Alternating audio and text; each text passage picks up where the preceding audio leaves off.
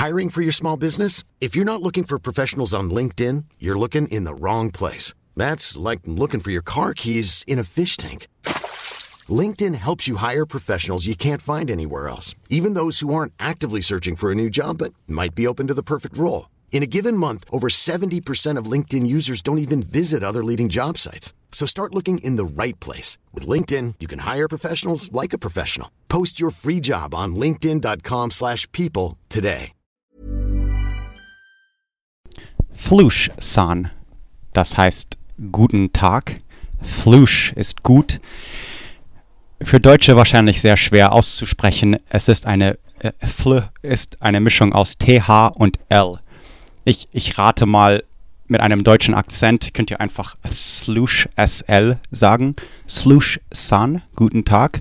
Und Flahoyem heißt Grüßt euch, hallo. Amerikaner für euch ist, hm, ich schätze mal, Boston Man Mythlite Koba Msaika und Yahul Nike Travis Dow.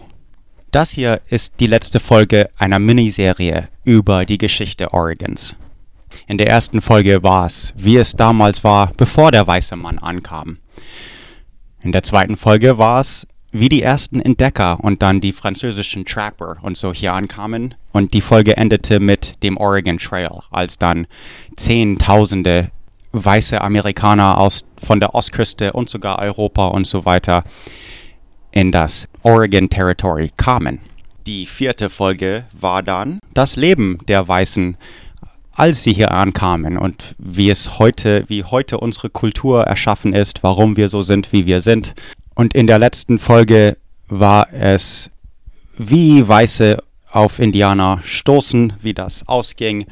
Und schließlich praktisch endeten wir mit dem 1953er Termination Act, wo das ganze Reservat hier von fast ein Drittel auf Oregon erst zu ein paar tausend äh, Hektar wurde, also praktisch die Größe eines kleinen Dorfes. Und selbst das wurde 53 weggenommen und 100 Stämme in Oregon allein wurden aberkannt, nicht mehr von der Bundesregierung als eigentliche Indianerstämme anerkannt. Das ist 1953, aber viele der Stämme haben es nicht mal bis dahin geschafft.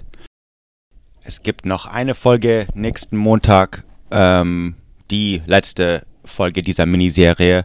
Und zwar einfach, ähm, also ich, ich habe Fragen gesammelt, ich sammle Fragen. Und sonst so, wie es mir so geht, weil ich ja auch hier in Grand Ronde lebe und wie das alles so aussieht und was ich hier tue. Und ähm, genau, ich habe halt so eine kleine Liste, die decke ich nächste Woche ab, weil vielleicht hört man dann wieder zwei Jahre nicht mehr von mir. Aber heute machen wir jetzt weiter wie es dann im 20. Jahrhundert eigentlich weiterging mit den Kulturen der ganzen Stämme. Eine berühmte Geschichte ist von einem Yahi-Indianer aus Kalifornien, der Ishi genannt wird. Er starb 1916 und war der letzte Yahi-Indianer. Punkt. Und er starb im, im Museum in San Francisco in einer Uni-Gebäude, das äh, University of California, Berkeley gehörte. Die anderen Yahi-Indianer waren im kalifornischen Genozid im 19. Jahrhundert ums Leben gekommen. Ich habe gesehen, dass es eine Wikipedia-Seite äh, auf Englisch gibt, nicht auf Deutsch, ähm, das sogar California Genocide heißt. Und dass wir so offen darüber reden, das, das war mir gar nicht mal so klar, dass wir das jetzt so nennen. Ähm, und wahrscheinlich, also nicht in den Schulen, aber zumindest sieht man bei Wikipedia, dass wir ein bisschen offen sind und das so nennen, wie es war. Ishi hieß gar nicht Ishi, denn äh, Ishi heißt nur Mann in der Jana-Sprache. Und unter den Yahi ist es halt so, du darfst deinen eigenen Namen niemals nennen, sondern es muss dich jemand vorstellen. Da Ishi der Letzte war, sagte er, es gibt gar keinen, der mich vorstellen könnte, und deswegen hat er seinen Namen nie gesagt und wir wissen gar nicht, wie er wirklich heißt. Zu der Zeit gab es nur noch fünf Kalapuya-Sprecher und diese Sprache starb gleich aus.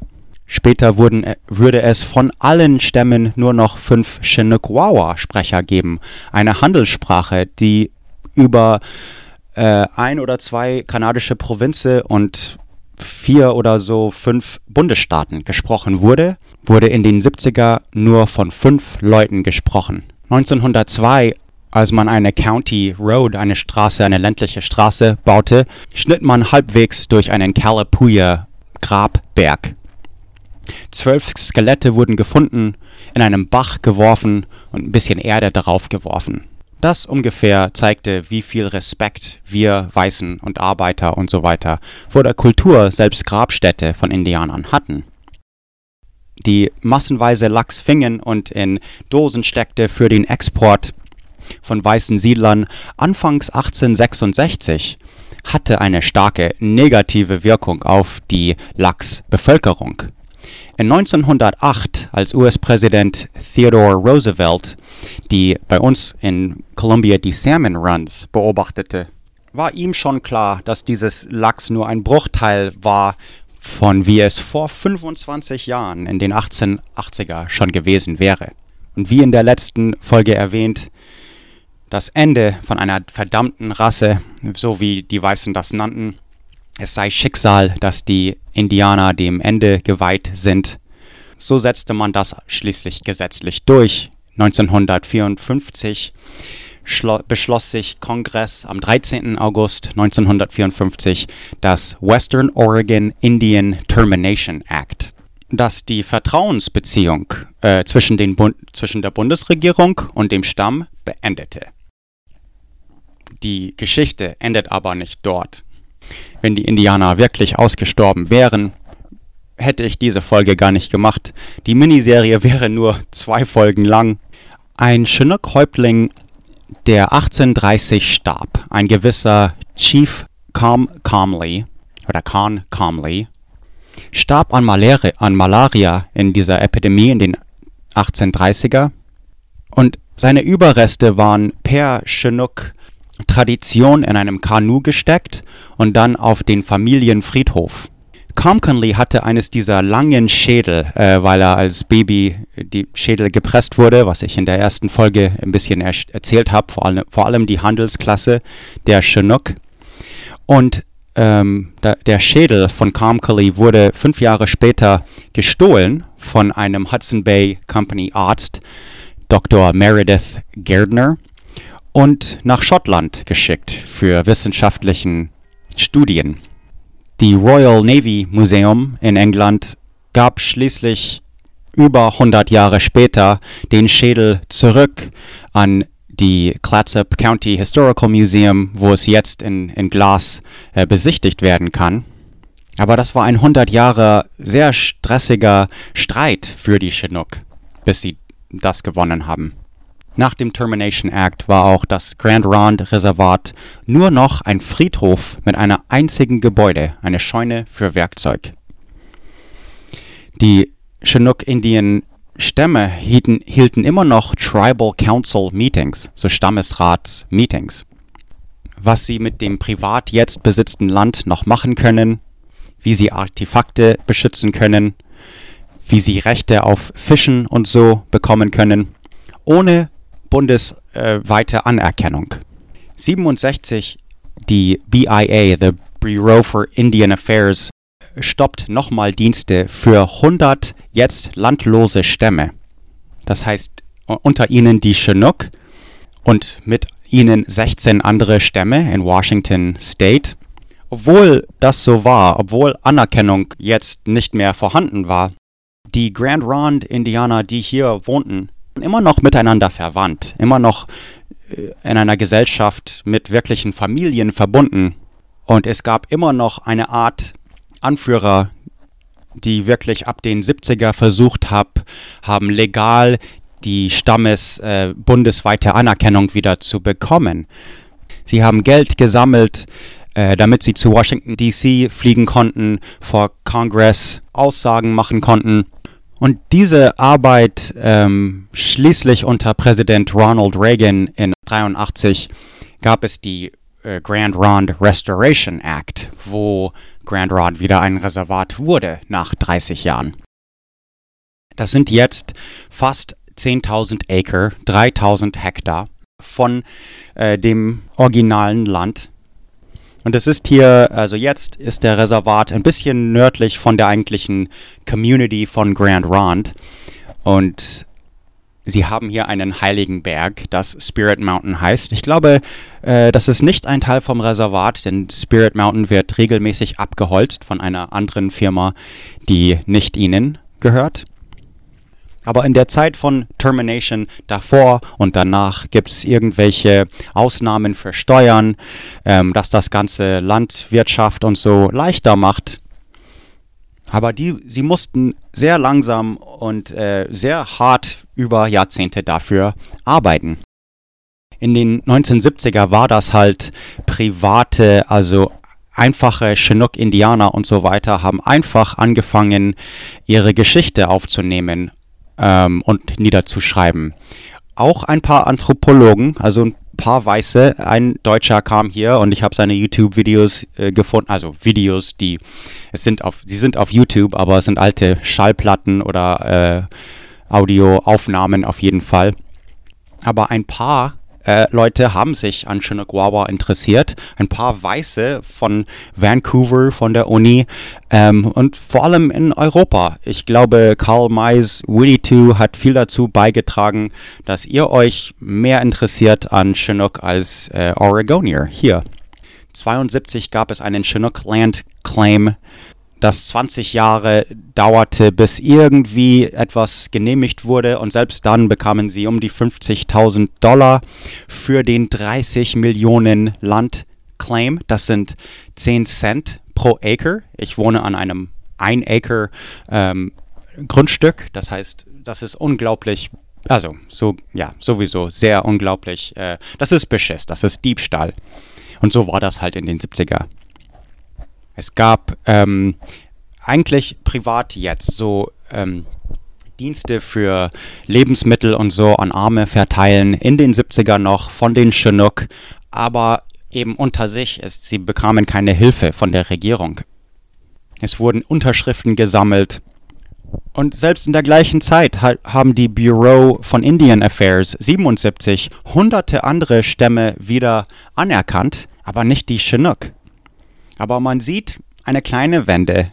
Es gab ein paar Anthropologen, äh, Archäologen, die mit den Chinook angefangen haben, ähm, um Olapa Bay ähm, doch die Grabmäler und die alten ähm, kulturreichen Orte von den Chinook zu dokumentieren. Jimmy Carter war ja der Präsident in 78 Jimmy Carter ist eines meiner Lieblingspräsidente und er unterschrieb auch den American Indian Religious Freedom Act, dass die Einheimischen wieder so religiöse, religiöse ähm, Bräuche und Riten und so machen konnten, ähm, ohne Gefahr auf irgendwelche Gesetze zu stoßen. Ich kann euch ein Beispiel geben, das äh, letzten Samstag noch sehr wichtig wurde für mich. Ich habe, es hat geregnet, es war nass und doch waren wir immer noch in der ähm, Brandverbot-Saison wegen Wildbrandgefahr und so weiter. Aber ein Kumpel war zu Besuch hier, es war nass, wir waren mit dem Gartenschlauch draußen und haben ein Feuer gemacht, was ich für sicher hielt. Doch haben die Nachbarn andere Ideen gehabt und tatsächlich höre ich Hallo, hallo von ganz vorne am Tor, äh, 100 Meter weg. Hier ist die Grand Round Feuerwehr. Und oh, scheiße, bin ich also hin und dann sagen sie, ja, alles klar, also ihr, ihr, ich höre euch, ihr seid wohl am, am Feuer, aber wisst ihr, es ist noch Brandverbot? Und ich so, oh klar, alles klar, wir machen den Feuer aus, tut uns so leid, wir wussten nicht, es regnet ja, es ist ja aktiv, also wir standen im Regen und haben Feuer gemacht. Und so, ja, ja, genau, viele denken, sobald wieder regnen, darf man das, aber nee, nee, ruft euch, uns besser an. Natürlich ähm, sagte er dann mit viel Augenkontakt, ist das aber ein spirituelles Ritual? Wäre das hier eine religiöse Zeremonie, könnten wir nichts machen. Meine Antwort natürlich, ah, richtig ertappt, es ist eine religiöse Zeremonie. Und umso weniger ich darüber erzähle, umso besser. Der Grand Round äh, Feuerwehrtyp mit seinen zwei, drei Kollegen sagten alles klar und zogen sich wieder zurück. Im nächsten Jahr, 1900 1979 hat Congress einen Archaeological Resources Protection Act, ARPA, ähm, das Indianergrabstätte mit einbezieht. Dieses Gesetz ähm, ist wirklich dafür da, dass die Archäologen mit den Indianern arbeiten. Auch wenn sie nicht anerkannt war, haben jetzt plötzlich viele ähm, Regierungsagencies im Nordwesten mit den Chinook gearbeitet, also die Archäologen jetzt und Historiker, Anthropologen. Und schließlich 1980 gab es, ging es vor Gericht. Die Chinook hatten genug und in einem Wakiakum Band et al versus Bateman and Chinook Indian Tribe versus Ralph Larson, Larson et al. Die Wakiakum Stamm meinten, sie hätten das Recht zu fischen auf den kolumbischen Fluss, da wo sie es immer gemacht haben. Was, wo auch ihre Friedensverträge von 1851 bestimmen, dass sie das dürfen. Und 1981 bekommt die Bureau of Indian Affairs die gesammelten Unterschriften für das Chinook-Stamm, dass sie bundesweit anerkannt werden. Die Bureau of Indian Affairs 81 sagt, sagt noch, es gibt da keinen Wert, Zitat, also no merit, in den Wakiakum Case.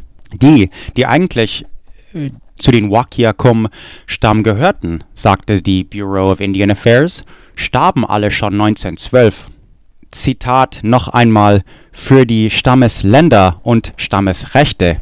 Congress glaubt, dass all diese Stammesrechte sind schon gelöscht. Und also halt zu Recht gibt es nicht mehr in dem Termination Act. Es begann aber eben 1970er erst recht große Bemühungen, ganz im Ernst von vielen Stämmen, die Flut der Terminierung, der Terminierung umzukehren.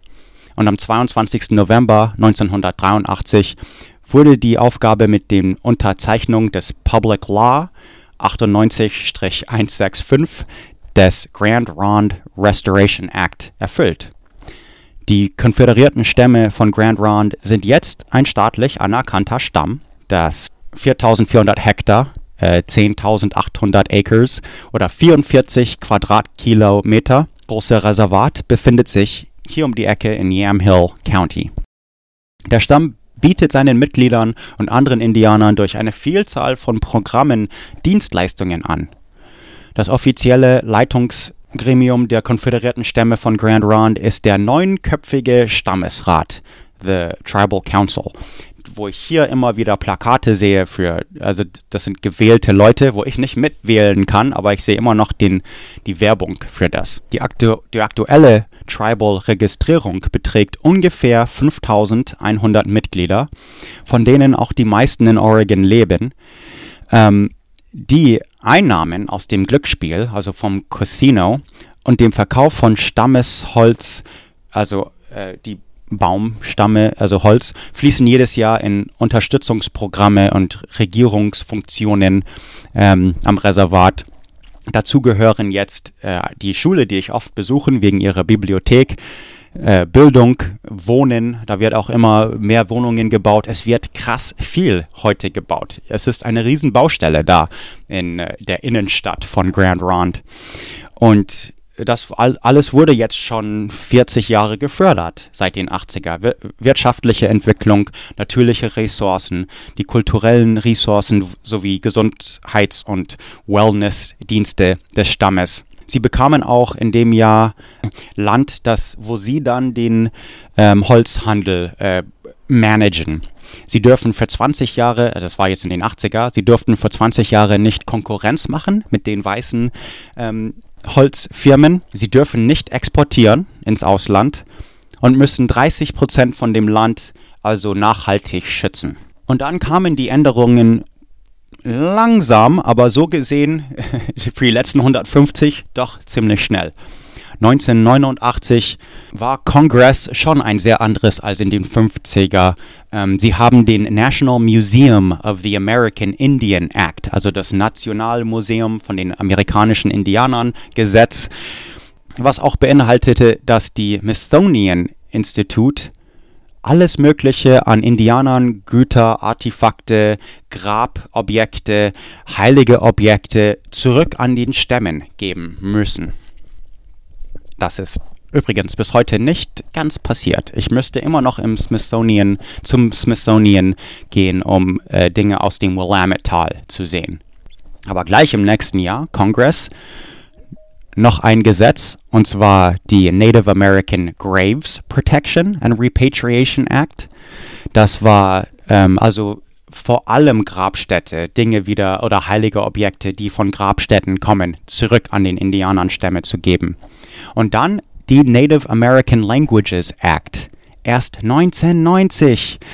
Und das ist dann, ähm, also in 1886 gab es einen, äh, eine Philosophie, dass Indianer Sprachen aussterben sollten. Es ist einfach zu schwer, ein Land zu regieren, wo nicht alle Englisch sprechen.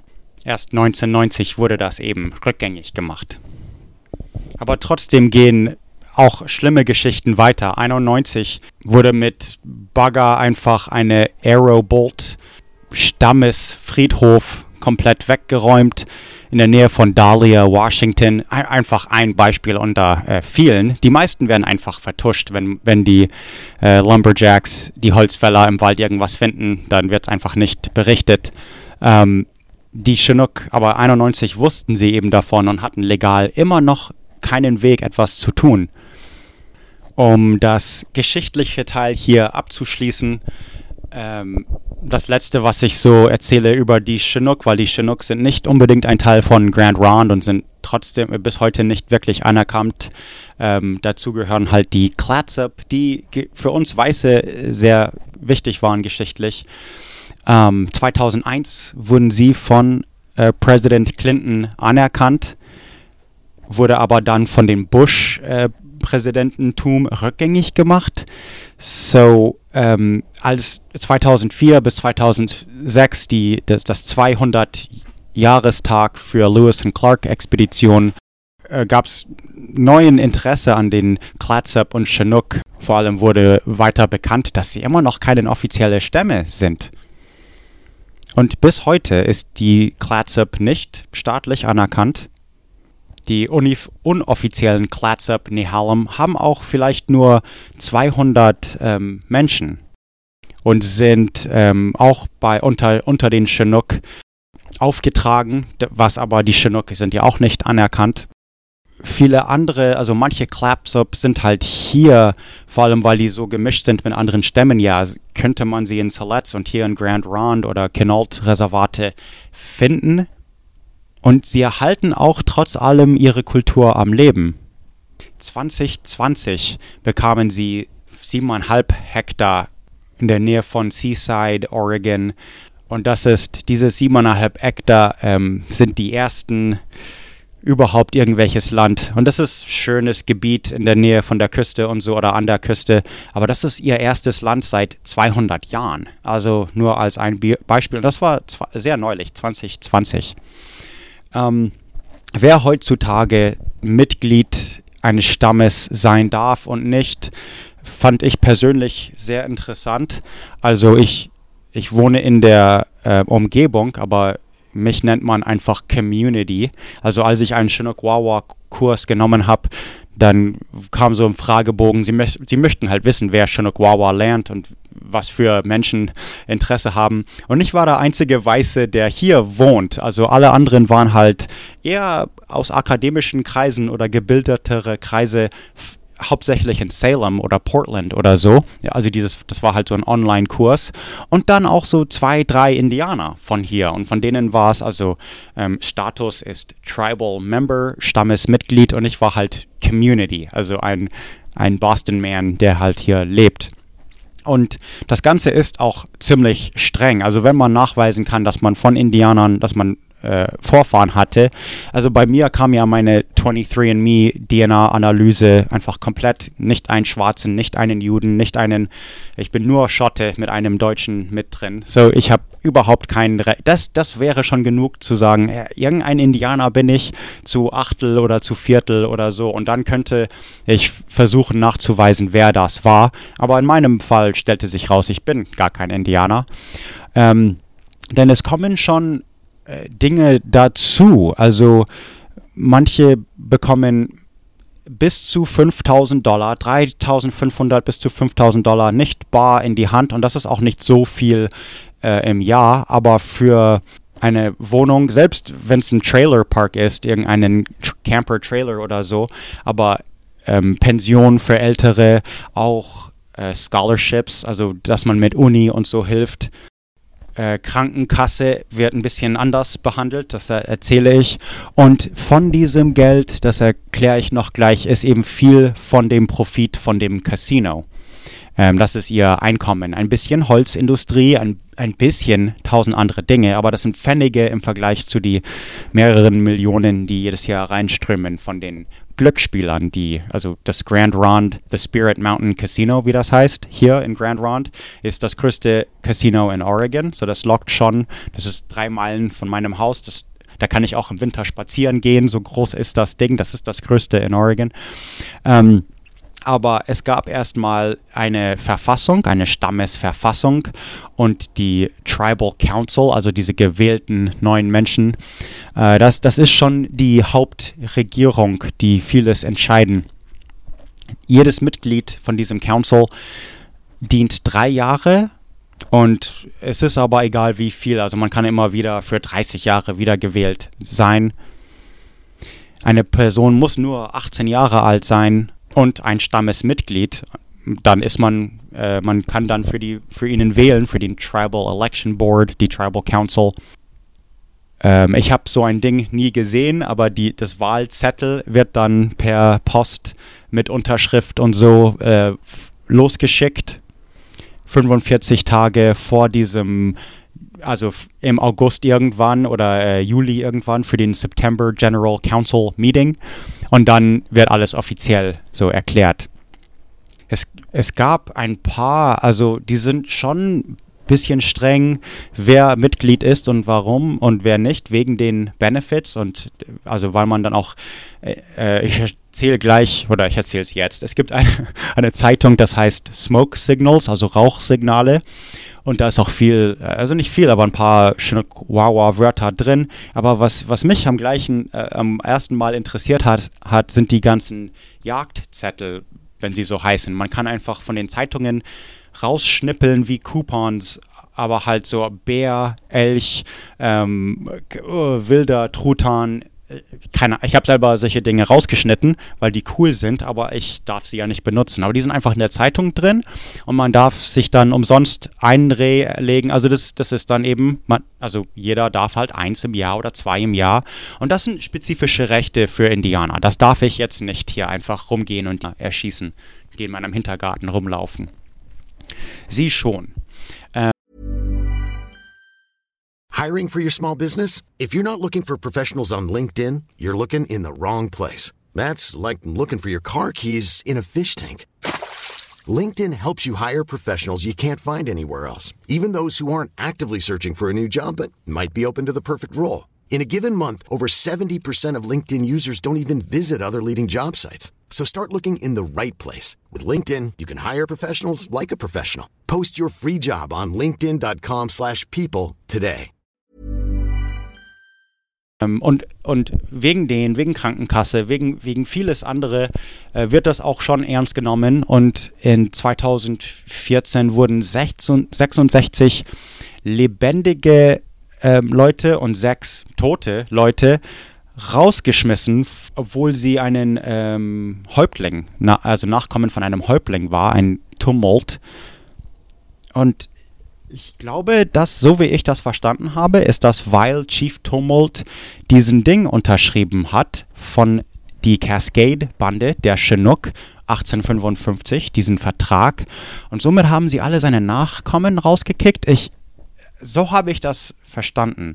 Ähm, die Nachkommen wurden also provisionally disenrolled Grand Ronde Members seit 2014 individuelle Clatsop-Leute haben versucht, ähm, die konföderierten Stämme von Siletz oder Grand Ronde äh, sich anzuhängen oder äh, Mitglied zu werden, aber äh, wurde verneint, also abgelehnt.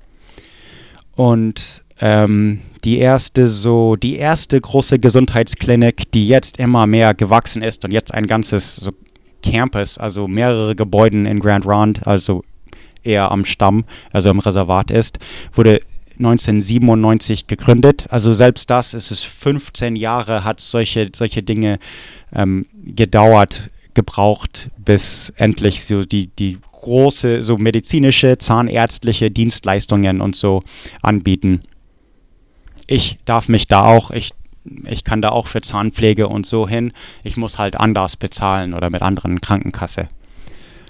Sie haben also Dienste für Suchtbehandlung, Beratungsdienste, verschiedene Sozialdienste, ganz verschiedene. Like der Iscom House ist ähm, für Essen verteilen und ähm, das haben wir sogar im ersten Jahr ein paar Dinge, die wir im Garten angebaut haben, dann dorthin gebracht.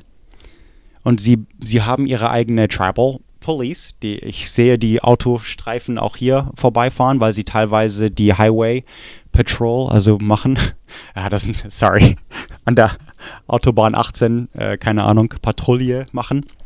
Auf jeden Fall, ähm, genau, sie haben halt ihr eigenes Stammesgericht.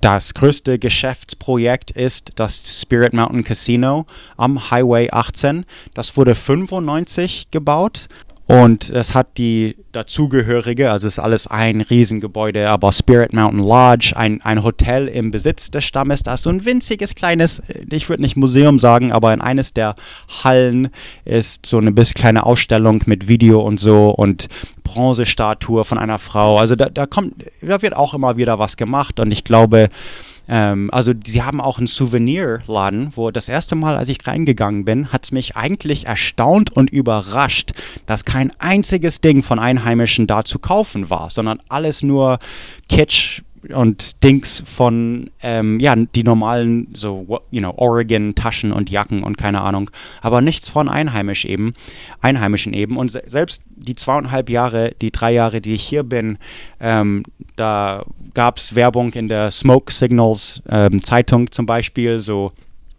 ähm, genau, wir suchen Künstler, einheimische Künstler, die was verkaufen wollen. Und jetzt bieten sie so gemischtes ähm, Schmuck und Kunst und alles Mögliche an. Aber dass sie nicht früher drauf gekommen sind, ke keine Ahnung. Vielleicht, also genau, ist vielleicht nicht so einfach zu organisieren.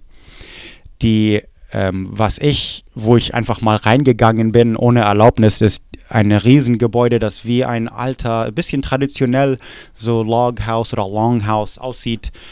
Das wurde 98 gebaut, the Tribal Governance Center die, die Regierungs, das Regierungszentrum. Da, da sind die Büros des Stammesrats.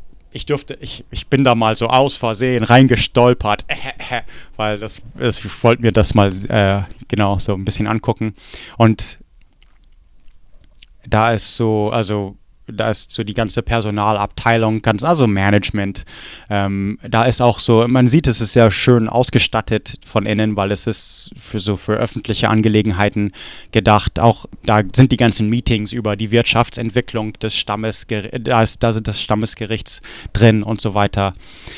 Die das sogenannte Grand Ronde Tribal Housing Authority, 96 gegründet, hat zwei Tribal Wohnsiedlungen fertiggestellt. Den Grand Meadows Manufactured Home Park, also ein Trailer Park, das ist das nächste an mir, direkt gegenüber von mir praktisch, ein bisschen, ein paar hundert Meter weg, ist halt so ein Dörfchen von Trailer, äh, von Camper Trailers für eher ähm, ältere Menschen und nur Platz für 38. Und darüber hinaus hat der Stamm drei so Pflegeheime.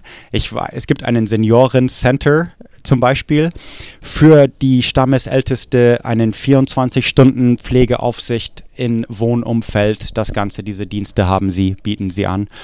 Und der Stamm hat auch seine Wohnungen für eigengenutzte, marktübliche Wohnungen und bezahlbare Wohnungen, like, äh, äh, also niedrige Preise. So, das wird, also wird gerade jetzt erbaut. Also selbst die Grand Ronde Road wurde erweitert. Da, das ist alles Baustelle und nur ganz kurz. Also die bauen so schnell, dass es selbst die Straße wurde vielleicht ein Monat. Ähm, gab es so eine kleine, sehr effiziente, sehr sch schnelle Baustelle, nicht so wie bei euch. Und dann war das schon, zack, ähm, doppelt so groß die Straße. Und das ist also diesen Sommer passiert. Like just so schnell geht das. Es ähm, ein paar Links, let's see, nps.gov, ah, das ist von der Regierung äh, National Park Service. Da gab es einen Artikel, wie sie im nationalen Parks immer mehr und mehr mit Einheimischen arbeiten. Mehr und mehr sieht man in äh, nationalen Parks eine Ausstellung an Körben und Pfeilspitzen und was auch immer.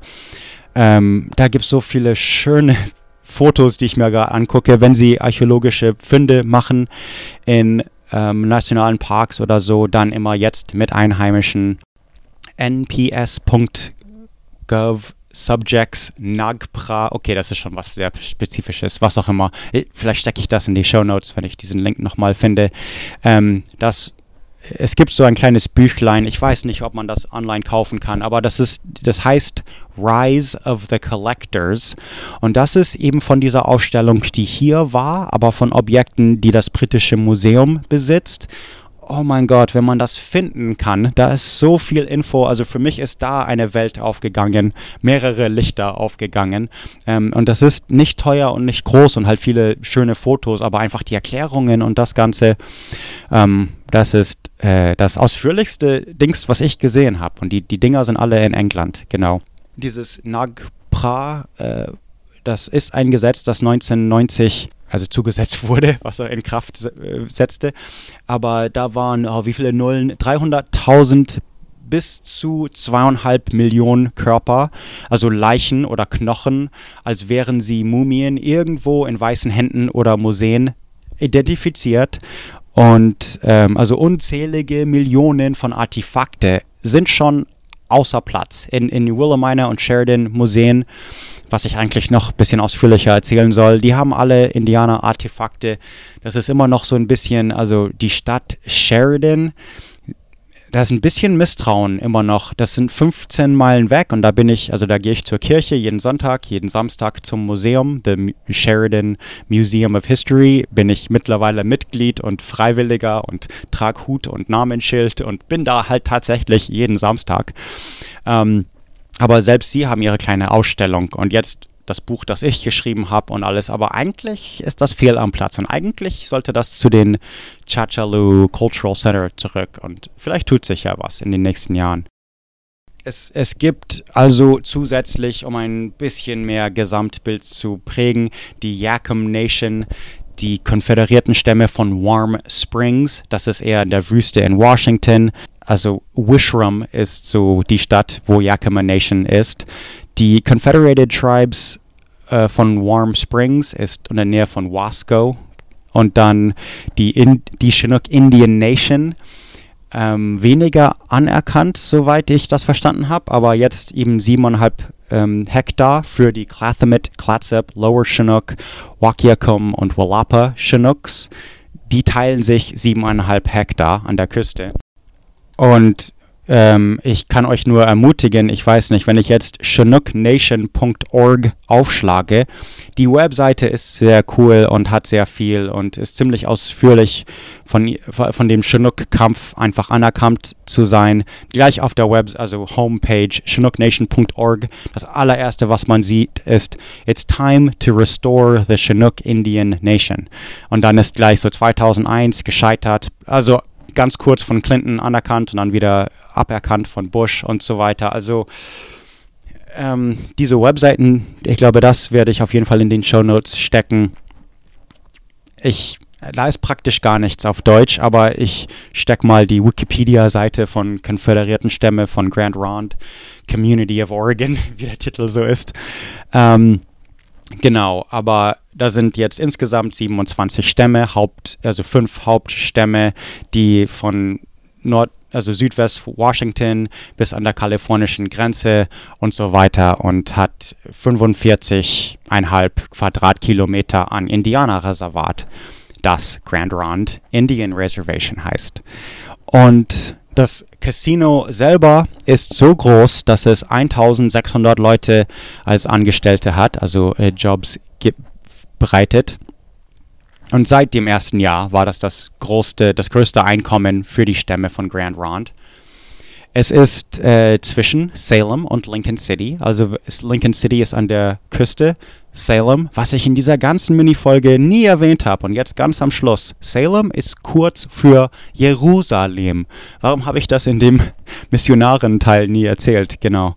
Aber es ist halt nach Salem, Massachusetts benannt. und nicht eigentlich Jerusalem, Israel, aber Salem, Massachusetts ist nach Jerusalem, Israel benannt. So, was auch immer. Also Salem ist die Hauptstadt von Oregon, 30 Meilen östlich. Lincoln City ist an der Küste, 25 Meilen westlich.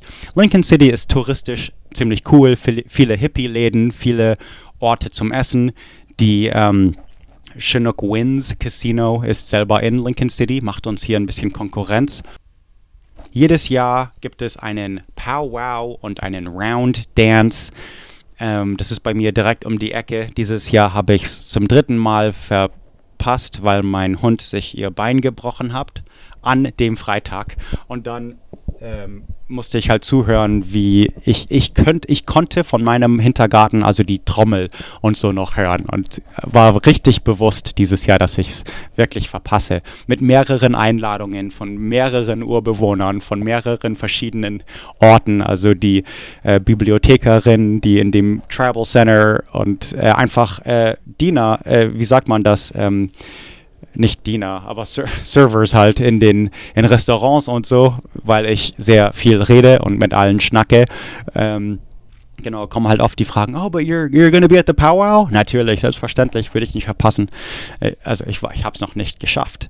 Ähm, genau, die, die, die andere Dinge so, sie haben immer und wieder mal um Oregon rum und auch Washington so immer mehr ähm, Holz Rechte zum Holz, also selber den Ma Wald managen und Profit machen.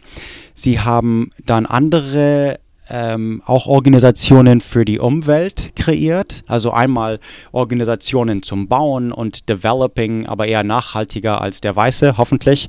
Und dann eben auch so Umweltschutzdinge und verschiedene Farms, wo sie einfach so äh, winzige Kammers pflanzen und alles Mögliche verschenken, so äh, einheimische Pflanzen und so. Und sie mischen sich auch ein, also in äh, Politik mittlerweile, 800.000 Dollar in so äh, war 2006 alleine nur für den Gouverneur von Oregon. Da haben sie schon ein bisschen Geld hinter ihren Kandidaten gesteckt. Und die, was ich glaube ich noch nicht erwähnt habe, genau, ich habe es mir äh, aufgehoben, aber die Willamette Meteorite, das Ding, was man immer noch zu den Smithsonian gehen musste, war ein heiliges, ein heiliger Stein, ein Objekt, das aus den Aal fiel und mitten in der Willamette vor Millionen Jahren landete. Aber als es die Kalapuya entdeckten, wurde das zur heiligen also ein heiliges Ort, wo man diesen riesen Eisenmeteorit ähm, besuchte. Aber jetzt müsste man tausende Meilen weg zu ähm, Washington, D.C. Aber sie haben uns ich weiß nicht, wer es gebaut hat, aber es gibt hier irgendwo in Salem oder keine Ahnung oder Portland ein Replika von diesem Meteorit. So, it's the Willamette Meteorite. Da gibt es eine ganze Wikipedia-Seite, auf Englisch zumindest. Also, damals die ähm, Lachs, the Steelhead Runs, die jedes Jahr ein, zweimal den Fluss hochschießen würden, waren 10 zu 16 Millionen Fisch.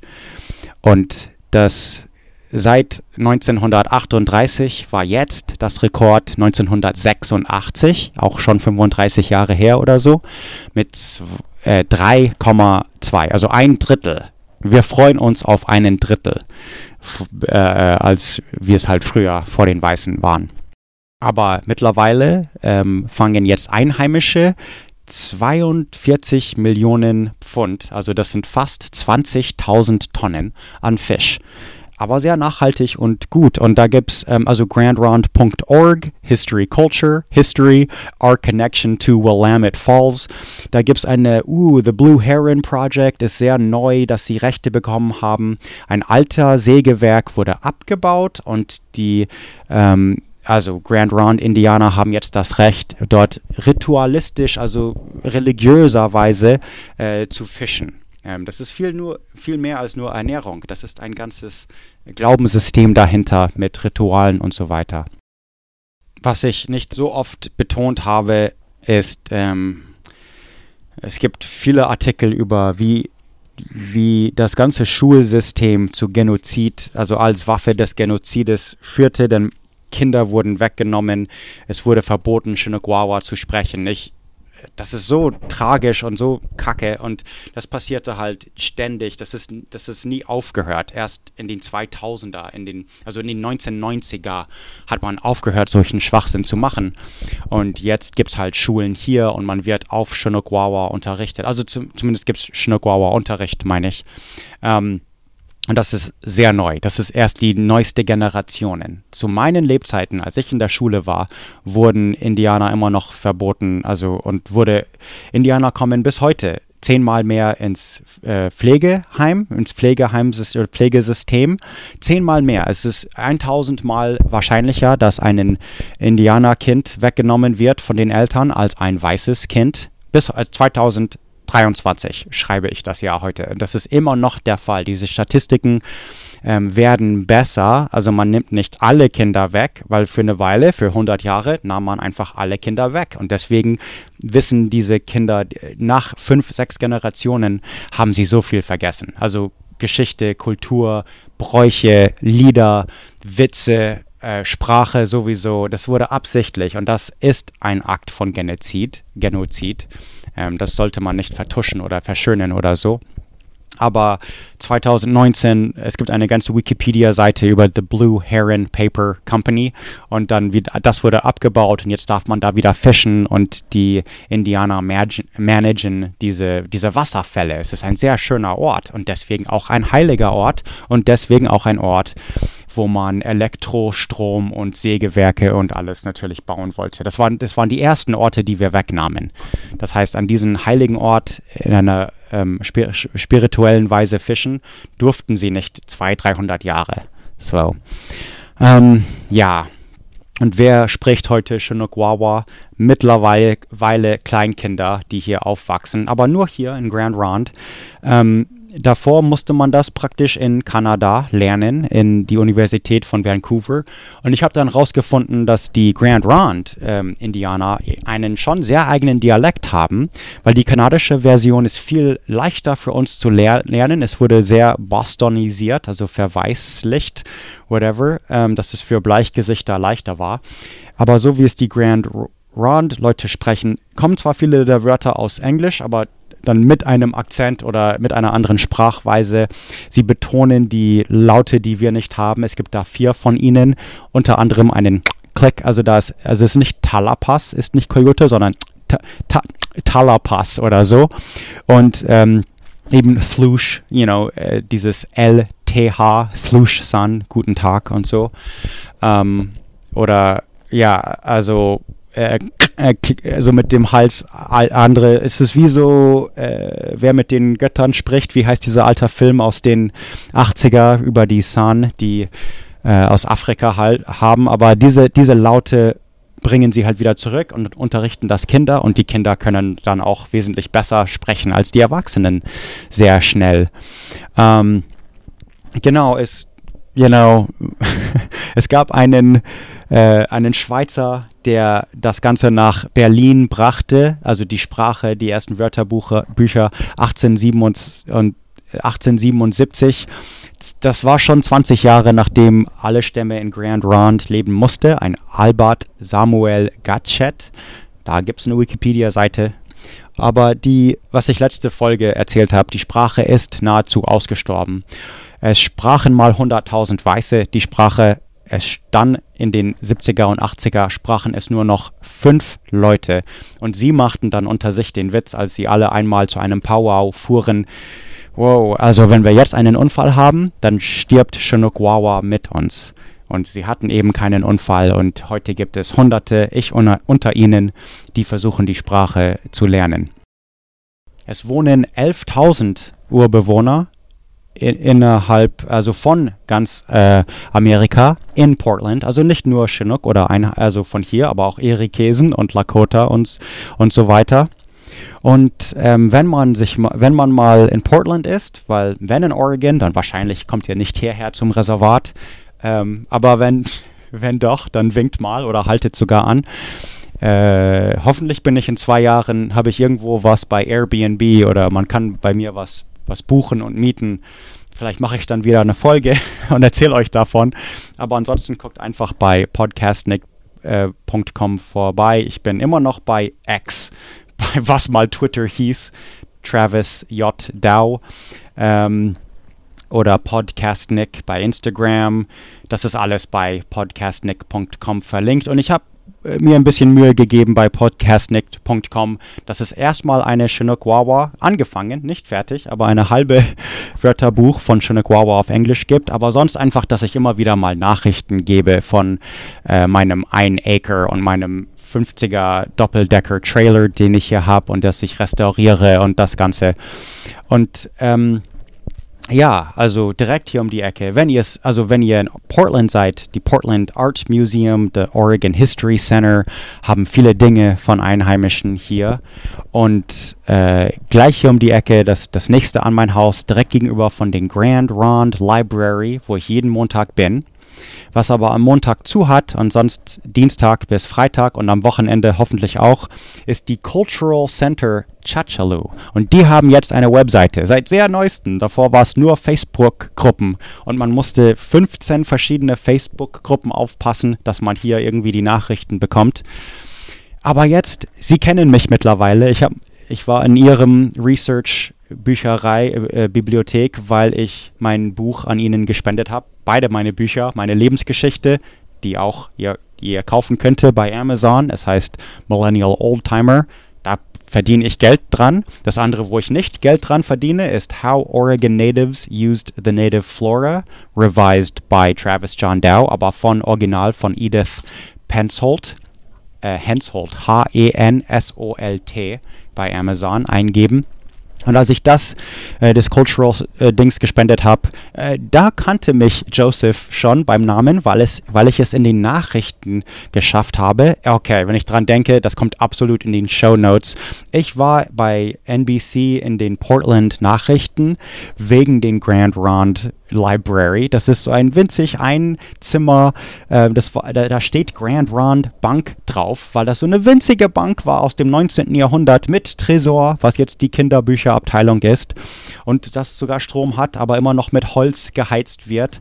Und die Amelie, die liebe Bücherin, äh, whatever, Librarian, die das Ganze betreut, ist schon 82 Jahre alt und arbeitete für den Recycling Center und häkelt Dinge aus Plastiktüten. Und ich habe jedes Mal, wenn sie was zu verkaufen habe, bin ich der erste Käufer und so weiter. Also Genau, ihr könnt mich dann im Video sehen bei den Portland Nachrichten.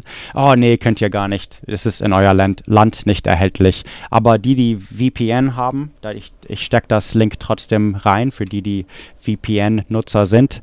Ihr wisst, was zu tun ist. Ähm, ansonsten die Bücher, die ich für diese was fünfteilige Miniserie gelesen habe, sind The Native Peoples of the Northwest. Das könnte man googeln. Ein Buch aus den 50er heißt einfach Calapuyans mit K. Ich schreibe das Ganze in den Show Notes. Und dann ein sehr schönes, das von dem Cultural Center auch verkauft wird und ich glaube auch online bei Amazon und so, ist Oregon and the Collapse of the Ilahi letzte Folge das Genozid, äh, aber äh, so gut es ging von der Sicht der Indianer eben. Das war ein sehr ausführliches Buch und sehr traurig und das habe ich komplett gelesen für die letzte Folge. Und dann die vorletzte Folge waren so lustige Bücher wie The Oregon Trail von Francis Parkman, uh, River Pigs and Cayuses, was ich unbedingt empfehlen kann, aber wahrscheinlich sehr schwer zu finden ist. Und Rankin Crow ein Buch mit Autogramm habe ich in der Bibliothek hier gefunden. Und das war ein Cowboy, der teilweise, also unter den Cowboys berühmt ist, weil er in den äh, letzten Roundup in den 50er beteiligt war.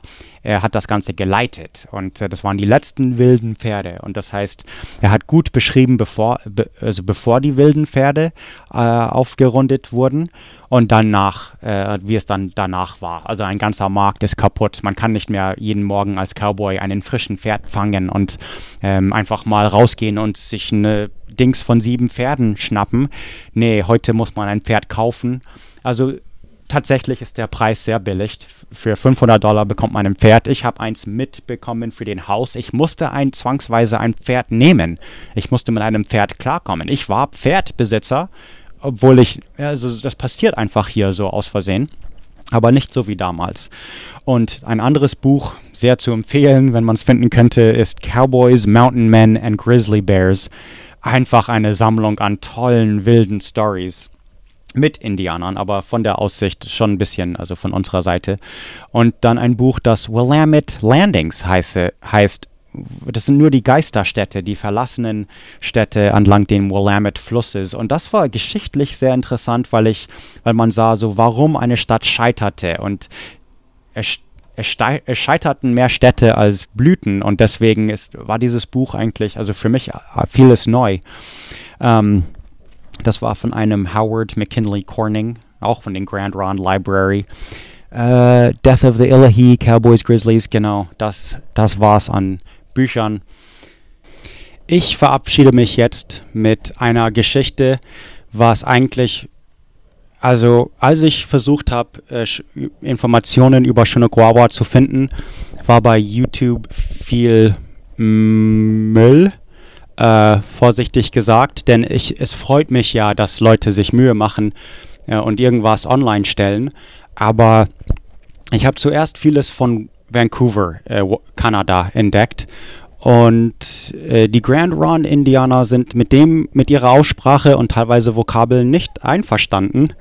Und das habe ich erst nachher gewusst und habe für eine Weile so Dinge äh, gelernt. Aber dann das, das erste Mal, was ich, äh, das erste, was ich dann von den Grand Ronde Indianern gefunden habe, war ein TEDx Talk. Das ist also sehr leicht bei YouTube zu finden. TEDx McMinnville. Und die Frau heißt Crystal Star. Und ich habe sie jetzt auch in, in Wirklichkeit kennengelernt und war ein bisschen starstruck. Also so als würde ich eine Prominente begegnen. Und sie hat mir eine Tour von dem Cultural Center gegeben und ich war sehr geehrt. Und seitdem war ich sehr oft in diesem Cultural Center und ähm, äh, habe selber so begeistert einmal vor der Rezeption zu zwei deutschen Touristen äh, begeistert über alle Programme und die Geschichte von allem erzählt, dass sie dachten, ich arbeite da und fanden das so cool, dass sie Weiße einstellen. Und ich so, nein, nein, nein, nein, ich stehe hier, nur, steh hier nur rum die kennen mich alle zwar, aber nein, und ich habe den auf Deutsch, also sie dachten, dass das Cultural Center, dass da jemand Deutsch spricht, und, aber sie sind halt über mich gestolpert, zufälligerweise. Ähm, es war also eine sehr große Ehre, die äh, Kelsey, eines der Researcherinnen, kennenzulernen und dann Crystal Starr, die auch Kunst dort ausgestellt hatte in dem Moment. Auf jeden Fall, 2013 hat sie ein Buch geschrieben und das wurde dann auch schön bemalt, deswegen, äh, also illustriert. Deswegen ist es cool, wenn ihr das Video gucken würdet. Da bringt sie auch ein paar Vokabeln bei, wie Flachoyam und Flush-San und Flush einfach gut. Ähm, aber das ist die erste Geschichte, äh, die ich dann gehört habe hab auf äh, von einem Nicht-Kanadier, Weißen, sondern von einer echten Indianerin auf Shinagawa. Und äh, ich fand das einfach wunderschön. Die Geschichte heißt Guten Guten Abend Grand Rond oder Gute Nacht Grand Rond. Und ich glaube, ähm, damit verabschiede ich mich und bin euch sehr dankbar, dass ihr das Ganze zugehört habt. Und es kann gut sein, dass es jetzt ein paar Jahre wieder keine Folgen von mir gibt, aber wie gesagt, passt einfach bei podcastnick.com auf oder wenn ihr bei sozialen Medien seid.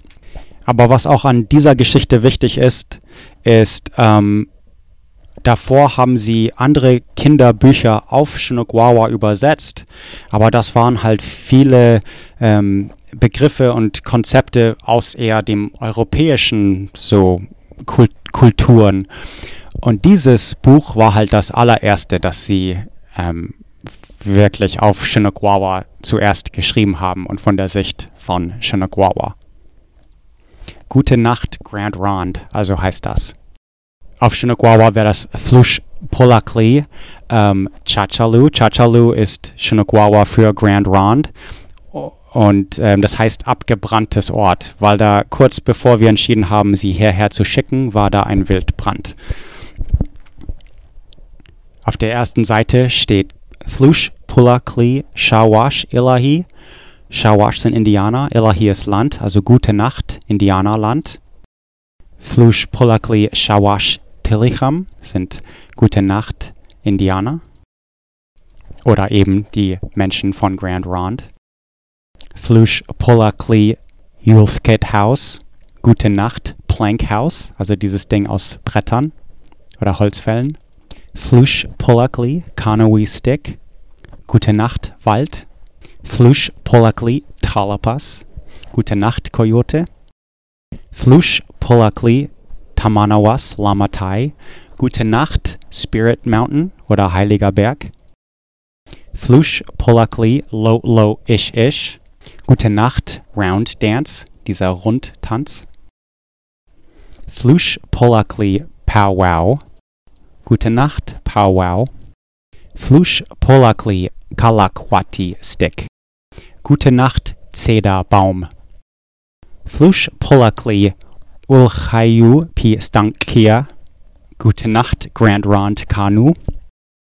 Flush Polakli Agency Emals. Gute Nacht Agency Creek. Bach. Crystal Starr sagte in diesem TED Talk zum Abschied ein Zitat, das sagte, wenn Sie von den Kindern ihre Sprache hören, dann hören Sie ihre Vorfahren.